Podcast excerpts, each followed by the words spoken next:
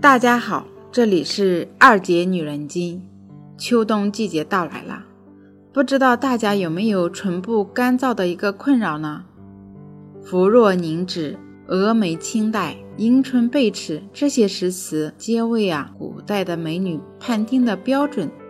皮肤是啊人体最大的一个器官，而嘴唇作为全身皮肤黏膜中最薄的一层，最容易受到外界环境。和体内代谢的刺激和影响，秋风一刮，皮肤里的水分呢，好像就跟着风一样飘走了，唇部也开始变得干裂。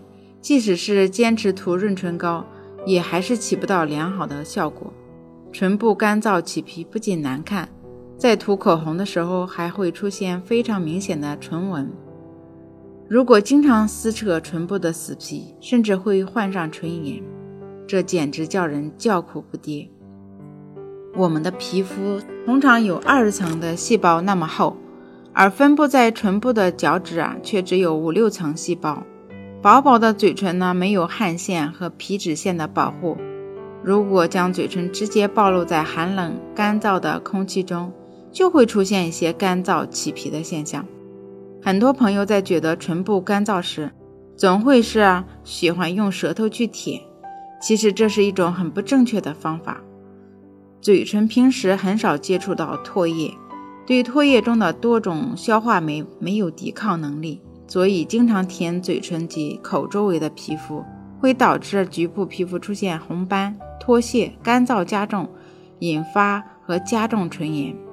常用舌头舔嘴唇呢，就像在干燥的天气里，我们勤用水洗手一样。唾液中的水分蒸发会带走本来就比较紧张的水分，形成越舔越干、越干越舔的恶性循环。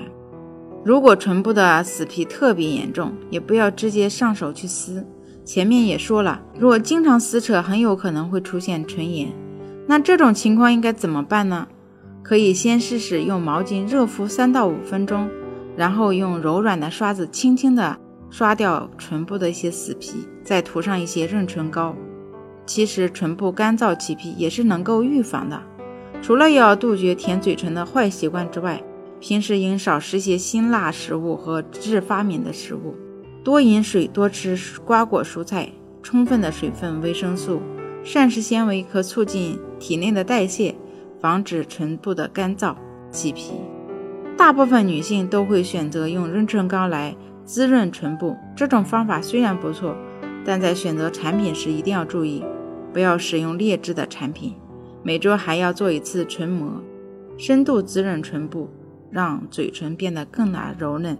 经常涂抹口红的朋友也一定要坚持卸妆，千万不要偷懒，以免化妆品残留伤害唇部，还有可能会导致色素沉淀，让你的唇色变深。在卸妆时，应该选择专门用于唇部的卸妆液，以棉花蘸取卸妆液，轻柔的擦拭，避免大力的拉扯。如果没有及时的护理，唇部干燥已经发展成了唇炎，那么一定要细心的呵护。经常化妆的朋友在唇炎期间一定要避免化唇妆，以免引起病情的一个加重。今天的知识就讲到这里。希望每个朋友都能够拥有娇嫩的双唇。想要获取更精彩的内容，别忘了关注二姐女人经。我们下次再见。